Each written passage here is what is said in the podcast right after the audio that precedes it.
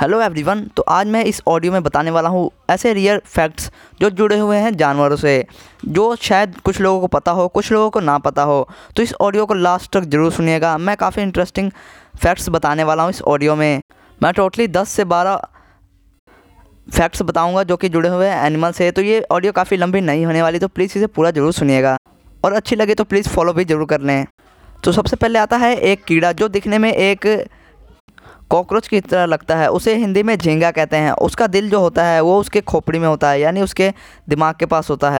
अगर आपको भी पता नहीं चला कि झींगा का इंग्लिश में क्या वर्ड है तो झींगा को इंग्लिश में श्रिम्प कहते हैं। तो सेकंड नंबर पर जो फैक्ट आता है, वो भी जानवर से जुड़ा हुआ है। एक स्नेल जो होता है, यानी घोंगा वो लगातार तीन साल तक सो सकता है, बिना उठे, बिना कुछ खाए पिए।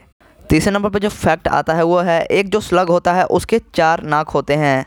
और चौथे नंबर पर जो फैक्ट आता है, वो बड़ा अजीब है। ये शायद आप खुद भी समझ सकते हो। जो हाथी होता है, उसका वज़न काफ़ी ज़्यादा होता है, इसलिए वो कूद नहीं सकता और ये उसकी कमज़ोरी भी हो सकती है कि वह छलांग नहीं लगा सकता, यानी कि जंप नहीं कर सकता। पाँचवें नंबर पर जो फैक्ट आता है, वो काफ़ी अजीब है। शायद आपको इसके बारे में पता ना हो। जो गेंडे का सिंग होता है, वो काफ़ी मज़बूत होता है देखने में, पर क्या आपको पता है कि वो बालों से मिलके बना है, यानी हेयर से? तो है ना, काफ़ी इंटरेस्टिंग फैक्ट और सिक्स फैक्ट्स जो है, ये भी बड़ा अजीब है, जो अंटार्कटिका में बर्फ़ होते हैं, उसमें तीन प्रतिशत तक बर्फ़ पेंगविन के यूरिन से बनता है, यानी मूत्र से बनता है।